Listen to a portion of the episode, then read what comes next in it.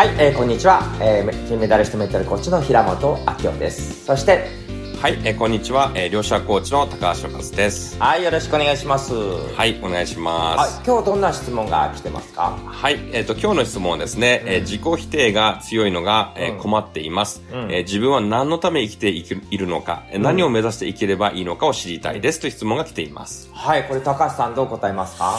そうですね。まあ、えっ、と、自己否定が強いということはですね、うん、えー、自分の中でこうしなければならないとか、こうすべきだとか、自分の中でこう、ジャッジが入ってしまってるんですね。うんうん、自分はダメだとか、自分はできてないとか。まあ、そこの、えー、この囚われがあるから、まあ、自己否定があると思うので、まず自分をそこの、自分がそう、えー、ダメな自分を、まあ、認めるというか、えー、それでもいいんだよっていう自己需要ですね、受け入れるとか。えー、認めることですね、えー、自分のできてない、できなくてもいいんだよっていうふうに、まあ、認めることがまず大事かなと思います。うん、で、えー、あとですね、まあ、自分は何のため生きるのかっていうところですけども、うん、やっぱこれ人生の目的とかですね、うん、人生のミッションとか、まあ、ビジョンにつながっていくと思うので、まあ、自分の人生の過去の楽し、まあ、私もよくセミナーでやってるんですけども、過去の人生楽しですね、自分が好きなこととか、えー、やりたいこととか、ワクワクすることとか、自分の本当になんか情熱持てることとか、まあ、そういうのを書き出して、洗い出したりとかですね、あと今後、えー、じゃあ1年後、2年後、3年後、どんな人生を作っていきたいのかっていうところを、ちょっと内観していただくと、だんだん自分のこの人生の目的とかがだんだん明確になっていくんじゃないかなと思います。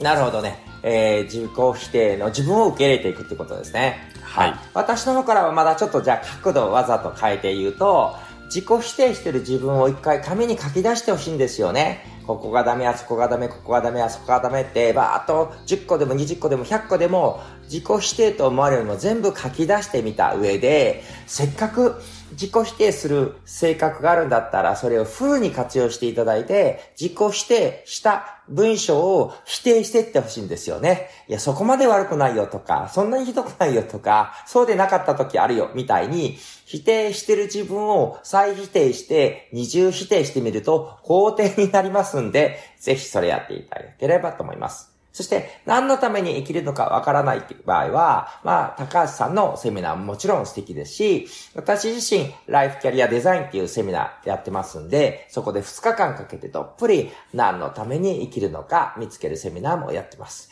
で、まだね、そういう余裕もない方は、とにかく何のために生きるのかって考えすぎちゃうと深刻になりすぎるので、とにかく、え思いつくまま楽しいこと、ワクワクすること、気が抜けること、一回夢中になれることを最低でも20個ぐらいどんどん試すぐらいのつもりでやってたら、18個目ぐらいからこれ面白そうみたいなことで繋がっていって見つかるかもしれません。どうでしょうこの辺。そうですね。ぜひ、その、平本さんのこのワークですね、うん、えー、ぜひやっていただいたら、自分の本当のやりたいことが見つかっていくんじゃないかなと思います。